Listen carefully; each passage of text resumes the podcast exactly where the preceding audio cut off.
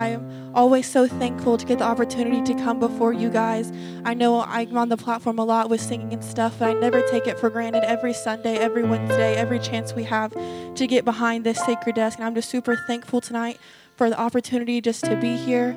I've never had to just open up for myself. And I said, Jade, you can't make me just start talking right after worship, but here we are starting talking right after worship. So I'm not coming tonight with a message that I think is just profound and maybe you've never heard of it before, but I think it's a simple message and a message that's important to our identities as Christians in this house.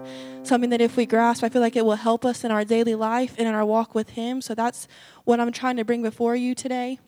When I began thinking about what was I going to talk about, you know, I was saying, Lord, just send me a word. And He quickly checked me and said, I've already sent you a word.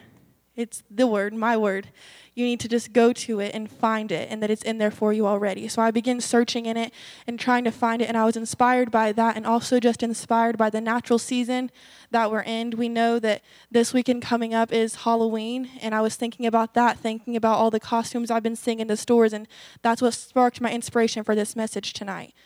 So I first began to think about Halloween, and this might not be going the direction you might think it is, but thinking about that natural season, the first thing I think of is the costumes and the disguises and getting to dress up. So my mind went to that, and I thought, what makes this day, this night so appealing, this activity of getting to dress up like this? Was it the candy? Is it the costumes? Is it an excuse for some to have a cheat day on their diet and to take their kids' candy? And it would be yes, it's all of those things. And there's also a spiritual aspect to it as well, why this holiday is the way that it is. But I want to just focus on that surface level tonight. And I begin to think just for one night of the year, anyone can be whoever they want to be, and no one can tell them otherwise. It's an excuse for an appearance, it's an excuse to have an identity, and it's all about looking the part. That's what this night is dedicated for. And I just began to think about that. And I used to think about all the little doctors and the little firemen, the little policemen we're going to see on Halloween, but how I wouldn't really trust any of them to actually perform any type of service for me because I know they're not qualified and that it's just an act. It's just a game, it's just for fun. And that kind of stuck with me. That how many nights a year, other than October 31st, are there people walking around and those statements still apply to their lives? That it's an act, it's all about appearances, and it's just for fun and they live their lives like it's Halloween every single night by playing a part, but they don't really put in the work. They're not really qualified to act the way that they are. And it led me right back to identity. No wonder this holiday takes off so much. We know that our, our nation as a whole is having an identity crisis. So we're going to have another escape, another reason to play another part and to wear another disguise. It's another event for us to mask who we truly are on the inside and to have some kind of facade. So if I could title this tonight, I'm going to just title it The Disguise. And I think that it's important in ourselves that we recognize who we are and who our identity is. It's a crisis across the nation. And sometimes I think even in the church, we forget who our identity is and who we are called to be. Because we've been given more than just a costume or an act or a role to play for one night, but we are given a charge of a new identity to put on. Not just for a season, but every single day, picking up this new coat and walking in the identity that God has for us. And I thought to myself, if we really knew who we were, how powerful could we be? If we knew who we were called to be, if we could really get a hold of the depth of our identity, of what we are here for, if we understood the gifts and the garments that the Lord has waiting for us, would we walk around how we are right now? If we just really knew. Surely we wouldn't put labels on ourselves like oppressed and lonely and down if we truly understood who we really were. Maybe we would walk with more authority or more peace or more joy. We wouldn't need a mask. We wouldn't need a fake smile or an excuse to be someone that we're not because it wouldn't be about a fake it till you make it attitude or a just getting by if we really knew who we were, if we really found our identity in Him. So I thought to myself, do I know who I am? Does the church know who they are? And how can we find that? So I turn to scripture because I know that that's where it will tell me who I'm supposed to be and what my identity is. So many people turn to so many different things to find who they are when we have the answers in front of us every single day. We just have to choose to find out for ourselves who we are. So I turn to some scriptures and I'm going to read just a few of them to you about who we are. So, what is our identity as a Christian? First, we are overcomers. And I think sometimes we forget that. We walk around like we're defeated and we're the victims, but why? Because we have the power to overcome. We find that in 1 John chapter 5 verse 4. For whatsoever is born of God overcomes the world, and this is the victory that overcomes the world, even our faith. So in that verse he has granted us the power to saying that if we are born of God, so if we have taken on this identity, we have the power to overcome because he overcame. So that's one part of our identity. What's another part? We are called to be people of peace. In John 16, verse 33, he says, These things I have spoken unto you, that in me you might have peace. In the world you shall have tribulation, but be of good cheer, for I have overcome the world. So he has called us and directed us that it is a part of our identity to walk with peace. And it relates right back to being overcomers, for he says, Because I have overcome the world, that's why you can have peace. Because you don't have to face that and take that as your reality because you know that you have the ability to overcome. Continuing with that, our identity, we are people without fear. But do we live that way? Do we walk without fear? Because Isaiah 41 and 10 says, Fear you not, for I am with you. Be not dismayed, for I am your God. I will strengthen you. Yes, I will help you. Yea, I will uphold you with this right hand of my righteousness. And I read that to myself multiple times. I read it over and over. And what I saw was number one, we're instructed to not be fearful in that verse. And we were reminded that we are not alone. We are reminded that we are strengthened through Him, that our help comes from Him, and that we are upheld in His righteousness. So if he just reassured us all those things, but yet so many times, why do we let fear in? Why do we let it consume us and we have the ability not to? And I noticed how it's because the Lord is asking us to not make this just an identity to put on, but to let it fully consume us, to let His identity take over every part of our lives. And even in that scripture Isaiah 41:10, I want you to notice how the Lord is showing you to draw closer to Him and the levels that He will draw closer back to you. I'll break that down so you understand what that means for. So, first of all, he says, Fear not, for I am with you. So he lets us know that he's going to be there with us in the middle of the trial. Not that we're not going to have them, but that he's going to be present. So that should be the first level of assurance. And that should be enough. Knowing that he's there, that's enough. He could have stopped right there and we still could have lived a life of peace and without fear. But he went a step further. And he says, Be not dismayed, for I am your God, and I will strengthen you. So not only is he in the room with us, but he is now giving us the strength to walk without fear. So he's there in our midst, and now he's given us a weapon to come against the fear. It's his strength. But then he goes even further than that, and he says, And I will help you. So not only does he tell you you can do it, not only does he give you the strength to do it, but he's also going to come beside you and help you to get through it. And he could have stopped there, but he went even further and he said, And I will uphold you with my right hand. So not only is he in the room, not only did he give us the tools, not only did he help us with it, but he is literally holding us as we're walking through it.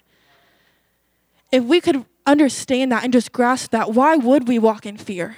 Not only is he with us, but he is helping us, he is empowering us, he is holding us, and he is walking us through the trials.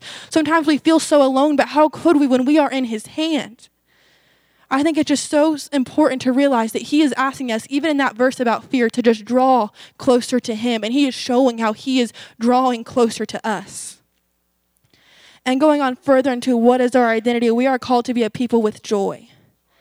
In Psalms 32:11 it says, "Be glad in the Lord and rejoice, O righteous, and shout for joy, and all that are upright in heart." He's instructed us to live a life full of joy. But yet sometimes we just accept being lonely. We just accept the label of being depressed or we're just going to be down. We don't live that vibrant life. But how different would the church look if we understood that joy? If we truly had hearts of praise continuously and worship continuously, would we not be filled with his joy? And I think that all of those things are important to understanding our identity. But it's also important to understand that when we are taking on this identity, it is an entire new man. It is an entire new creation and a new identity we are called to put on. For the old will pass away and we step into something new. And that brings me to my main text, Colossians 3:10, going through verse 17. I'm going to read that before you. And the first thing is before I read, my little subtitle in my Bible is called Put On. So I'm encouraging you tonight to put on a new man and a full identity. And this is what it says starting in verse 10.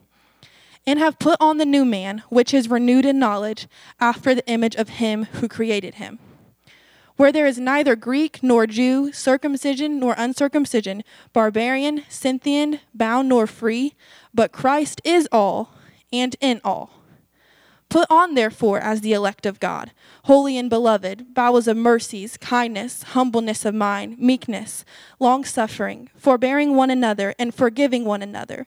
And if any man have a quarrel against any, even as Christ forgave you, so also do you. And above all these things, put on charity, which is the bond of perfectness. And let the peace of God rule in your hearts, to which also you are called to one body, and be ye thankful. Let the word of Christ dwell in you richly, in your wisdom, in teaching, and administering one another in psalms and hymns and spiritual songs, singing with grace in your hearts to the Lord.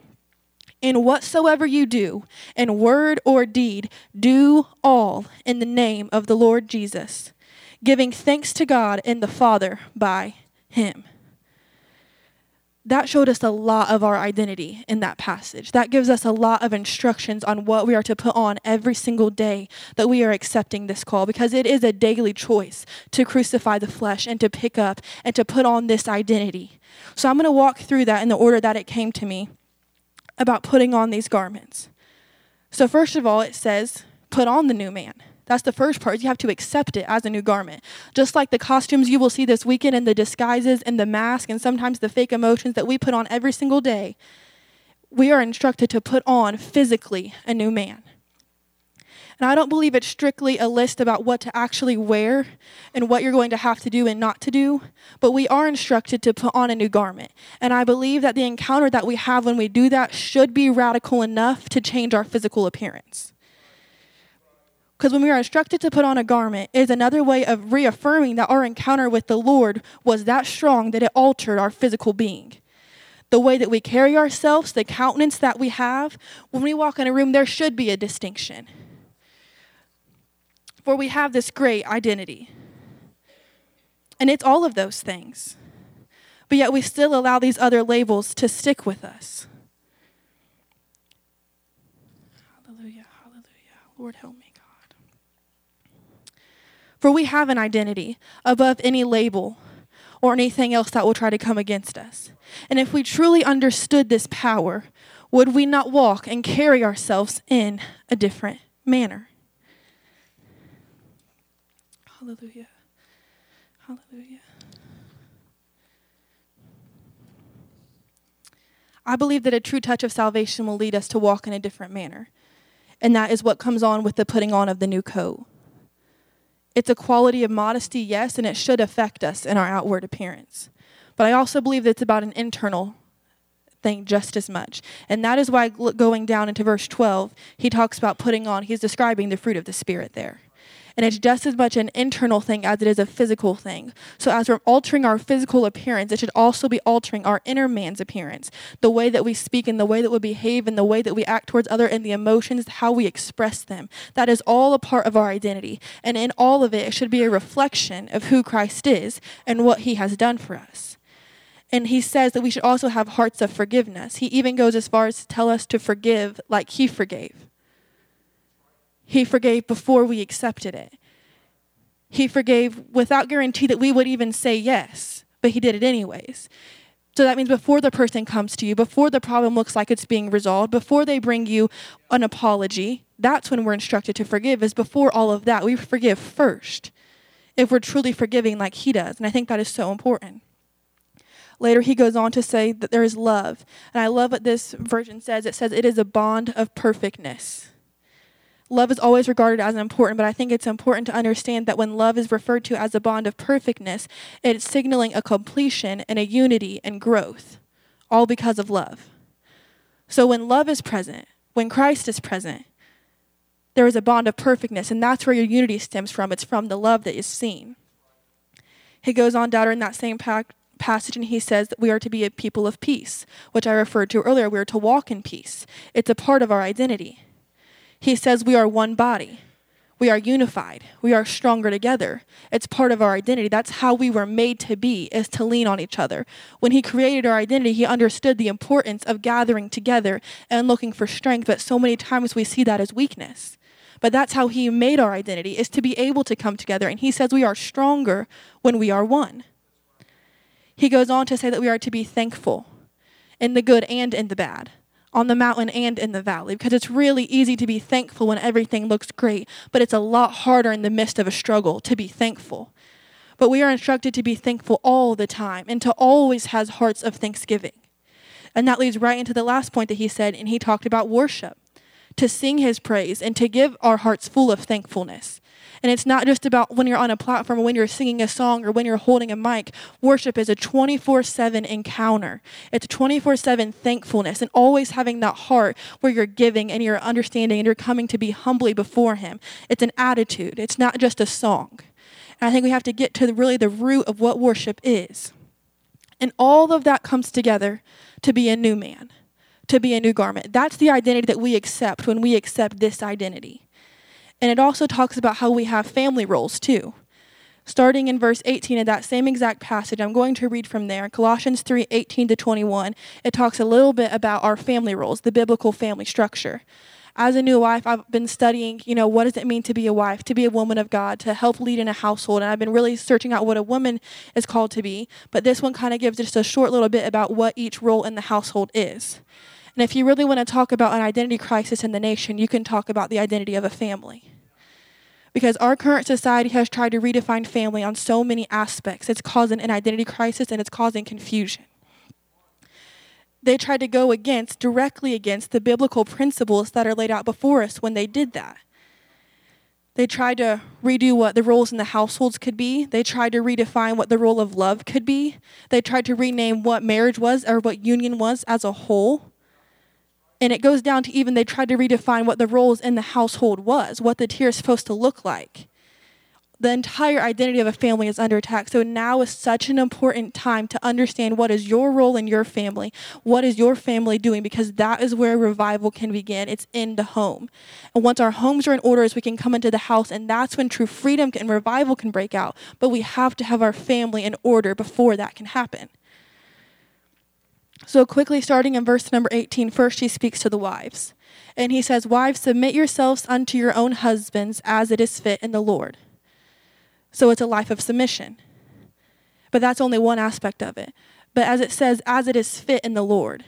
So the man has to be under God. He has to be doing what is fit to the Lord so that then his wife can submit and help him. So it all comes together. Each person has to be doing their role for the family to succeed. So then we deal straight with the husbands. Husbands, love your wives and be not bitter against them. That's the idea where it says to love like Christ loves the church. What an unconditional love that is. That's true love, true acts of service, truly understanding the uncontainable amount of love that that means. And once the husband in his order, then the wife can submit. And now we've got the parents under control, right? But now we got to get to the children. And it says, Children, Obey your parents in all things, for this is well pleasing unto the Lord. That's pleasing unto the Lord when a child obeys. Because when the parents are under God's alignment, the husband has submitted, the wife submits to the husband, and the children submit to their rule. Well, now we have a household that is ready to reap the harvest. Now we have a household that can go and speak revival. But first, they have to understand their critical roles in doing so. And then it goes back to the fathers. And it says, Fathers, provoke not your children to anger, lest they be discouraged. So it's saying not out of fear, but out of the love of that Christ showed for us. Not to paralyze them or to try to harm them and to try to do it out of your own self, but because Christ loved us enough to give us rules. He loved us enough to set some boundaries to keep us safe. So that's how our parents are supposed to structure us. Leads right back into why the children have to obey. It's all connected. And when we begin to operate in the roles that the Lord has restored for us in our biblical households, then we can see true change. But it's not until then. And I can go on about all the characteristics and those that the church are supposed to walk in. And this was just a short list of what I felt like the Lord was speaking to me tonight about the biblical roles and the identity that we have in Christ. But I think that too many times we sit around in disguise. And we sit here with fake smiles and a nice outward appearance, and we try to hide what's going on on the inside because we think we have internal shortcomings. We'll even sometimes focus so much on our outward appearance that it consumes us as a way to occupy ourselves from what's really going on on the inside. When the labels of oppression and anxiety, loneliness, fearfulness, and sadness, they're ever present in the world, but they're also sitting with us in the church. We find unhappiness, sorrow, discontentment, and bitterness lingering in the air. But I didn't read any of those things as part of our identity. So consumed in our identity that we try to be coming off as altogether lovely. We wear a disguise because we don't want to be seen as broken. We want to be seen as perfect. But I've yet to meet a perfect person. In fact, there was only one. And we are simply called to be broken vessels. We're not supposed to have it all together, and it's okay to have shortcomings. We don't have to put on a mask or an act to try to make that fact not true because that's how it was supposed to be. We are the clay. Clay doesn't look perfect, it gets molded over and over again. And why is it so important that we have it together? It's simply not. We are called to surrender. We are called to give ourselves fully and to embrace this new identity, not to be perfect.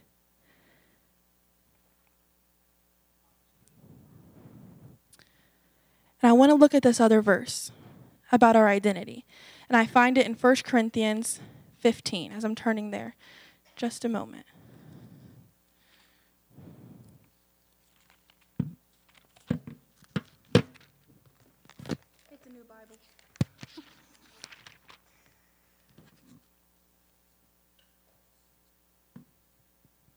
we have an identity outside of a disguise, and it's all the things that I have described to us so far. It's something that Jade said a while back, and it's always stuck with me. If only we saw ourselves as as big of a threat as the enemy sees us as. If only we understood the power that we hold, that we're more than just the labels that try to stick with us, but if we were a little bit more vibrant and more like Christ, if we really accepted our identity, what a change we could make if we walked around like we were truly free and we basked in the greatnessness that we find ourselves in. And I look at this verse, and Paul was speaking here in 1 Corinthians chapter 15, starting in verse 9. And he says, For I am the least of the apostles, that I am not worthy to be called an apostle, because I persecuted the church of God before. So he's saying, I am not worthy, and it's not in myself. But verse 10 but by the grace of God, I am what I am. And his grace, which was bestowed upon me, was not in vain, but I labored more abundantly than they all. Yet it was not I, but the grace of God which was with me. I think that is such an important verse because when we begin to claim these things, we have to remember that it is not within ourselves. This identity is not our fleshly identity, but it is through Christ. So, in the spirit of Paul saying that with so much humility and so much selflessness, it's time to recognize that I myself was unworthy and broken, but God. And that's the attitude that we have to carry our identity with. Just as Paul said here, we have to come humbly to where we can say, I'm an overcomer because he overcame. I have joy, for he has given it to me. I have peace from the Lord. I am blessed because he chose to bless me. I am healed because he bore the stripes, and I am washed clean because of his blood, and I am standing because of his strength. And I have knowledge because I found wisdom in his word, and I am changed because of his mercy, because of his grace, and I have freedom because he broke my chains. I have life because of his death, and I am enough because he was enough for me. And that's what we have to get ourselves down to understanding that I am because He is. Because all that I have and all that I am, if we take on this identity, we are saying He has consumed ourselves and it is all because of Him. So we need to just put away the disguise and be who we truly are because He has given us a new identity.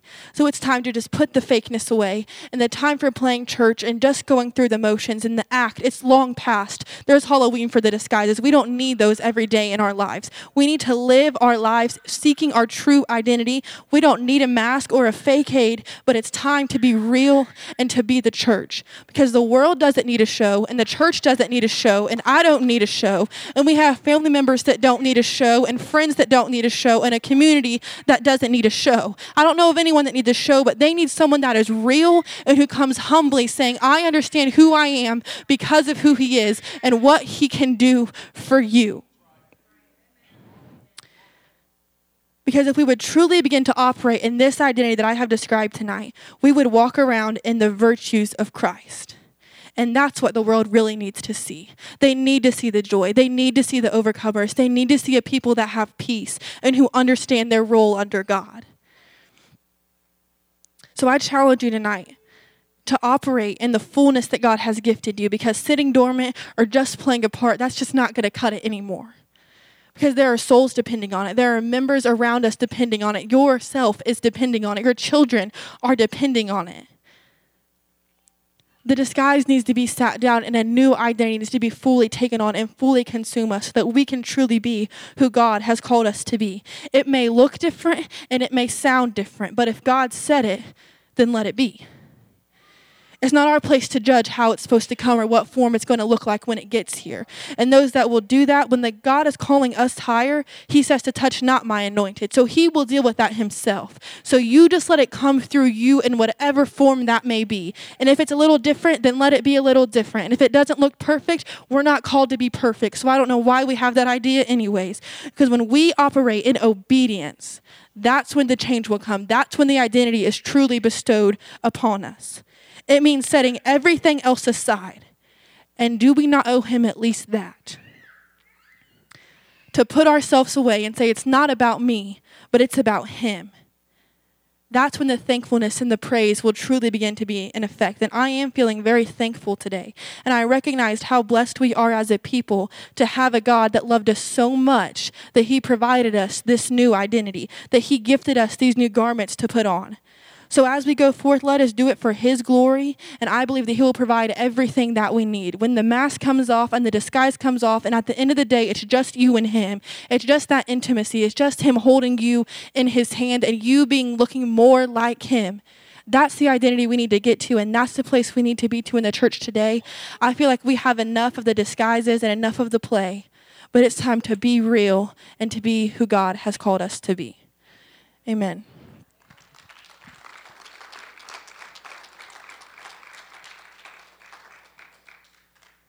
Praise the Lord. Give her another hand tonight.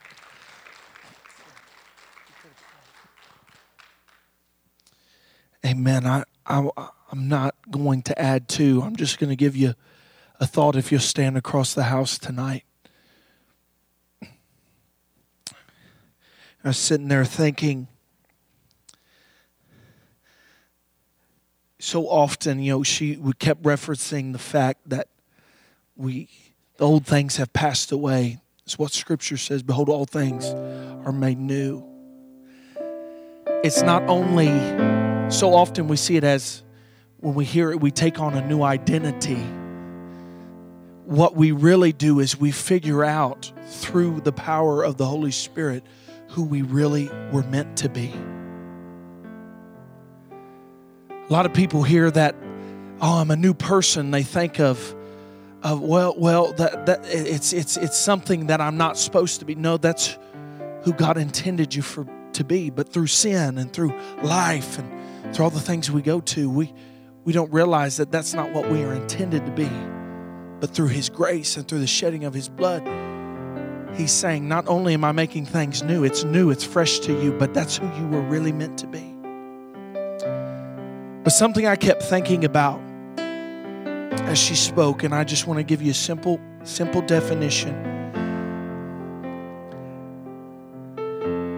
She she spoke so well about the structure of a family, the structure of a Christian life.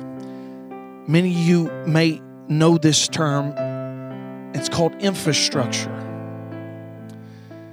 We hear about it politically, all week, the infrastructure bill. I think there was one just passed last year. It doesn't have anything to do with infrastructure, actually. But they called it an infrastructure bill. But what is infrastructure? It's the underlining foundation or the basic framework. Let me put it to you this way. How many loves road construction? I don't. It's inconvenient. But you don't realize that that's infrastructure. Because there's times in our life where our spirit man, well, constantly really is under construction. And it seems inconvenient because if you're surrendering, like Sister Maddie was telling you tonight, there's things, and Pastor can tell you in ministry, there are things that get taken away because they're not beneficial to your spiritual growth and your spiritual life. There's things that the, the Bible tells us plainly in Second Corinthians that we are to come out from among the world and be separate. And all those things in, in our natural mind, they seem, Royetta, they seem so inconvenient. And I, I began to think of, uh, uh, of the, between Liberty and 44, is closed for like 180 hit 27, go up to. It's inconvenient. But now when you drive down through there, there's no bumps, there's no potholes before you hit that bridge. You say, what are you getting at? What I'm saying is, there are things that this world cannot see that's going on on the inside of you. If you surrender, if you yield to the Spirit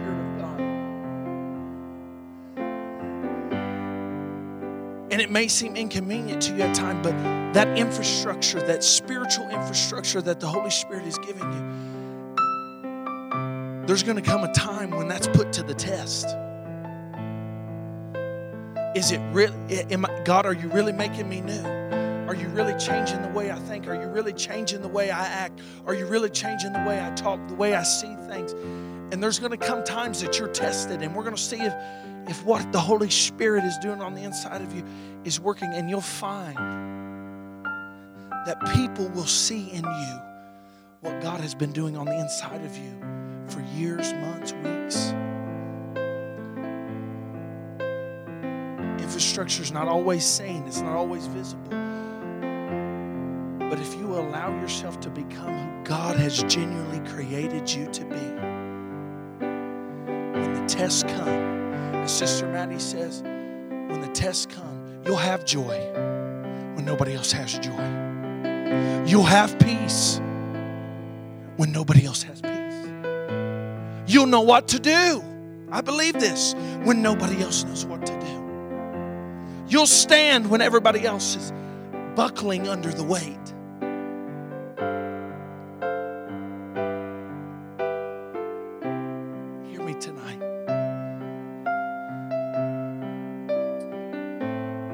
To truly surrender and allow Him to build in us the person that we were always meant to be. And that is an overcomer. That is someone that the Bible says. This is this is what I love that that Paul told Timothy. And I, I'll end with this. He said, God has not given you a spirit of fear.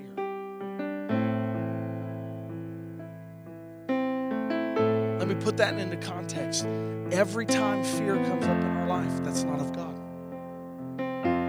That's crazy. It's easy to be afraid.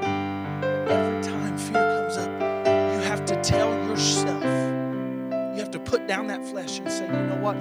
You're telling me to be afraid right now, but this is not God given. What did Paul tell Timothy? He said, but God has given you a spirit of power of love and of a sound mind. Build you, let Him create you, let Him mold you, let Him make you. So they will see. Not just so you will see, so they will see what God has been doing, that infrastructure that He's been building on the inside of you. If you would just take the hand of the person next to you this evening. God we come before you tonight. And Lord, I thank you for my brothers and sisters in the faith. And Lord God, I decree and declare as, as Sister Maddie preached over us tonight, talked to, to us tonight, Lord God, let all the facades come off. Let all the perceptions, Lord, that we try to put off and the images that we, we try to let people see, let them come off. And Lord God, let, let your spirit begin to take over in our lives, Jesus. Uh, and Father, we ask uh, that your Holy Ghost uh, just take control, mold us, make us, form us in your likeness, make us more like you, Jesus. Change and transform our minds and how we think and, and how we see things. God, give us the power of your Holy Spirit. Uh, Lord, you begin to move upon us again. Lord, I pray for this congregation tonight a boldness, a boldness to walk in the anointing and the authority that you have given them. Lord, to walk, uh, Lord Jesus, knowing that they are a child uh, of the, of the true King. Lord, never let them look to the left or to the right or to social media or to television to figure out who they are. But Lord, let them realize that your word declares who we are. Let us not be a people absent joy, absent peace, absent power. Let us be full of joy, full of peace, and full of power. And let us live that way. Lord, let us know that we are people that have been anointed by your Spirit, and let us act as people that are anointed by your Spirit, not in arrogance, Father, but in the confidence that your word gives us. And Lord, I declare it over this congregation and the people of this house in Jesus' name. And the church says, Amen. Give Sister Maddie another hand tonight. Listen, I, I, I know pastors spoke about it before, and I, I've spoken about it before, but it gives me such hope to see these young men and women declaring the word of God. Because listen, I, I'm not going to live forever. But it's good to know that these young people are picking up the word of God and picking up the mantle and running after Jesus. And that should give us great comfort, and we should be proud of them. Hey everyone, uh, Cameron here from PTC Ministries. I'm so glad that you could join us today uh, for the message here. Uh, I hope the message touched you uh, in a personal way and that you can take that and mold that and move it and let it move you in your life. And as you can continue your walk with Christ, continue your walk with us as well. Follow us, uh, click in the link below in the description there. Follow us on all of our social media platforms. And don't forget to uh, like and subscribe. I feel like a YouTuber here, but don't forget to like and subscribe to our YouTube channel to stay connected with us. Um, and thank you for joining us.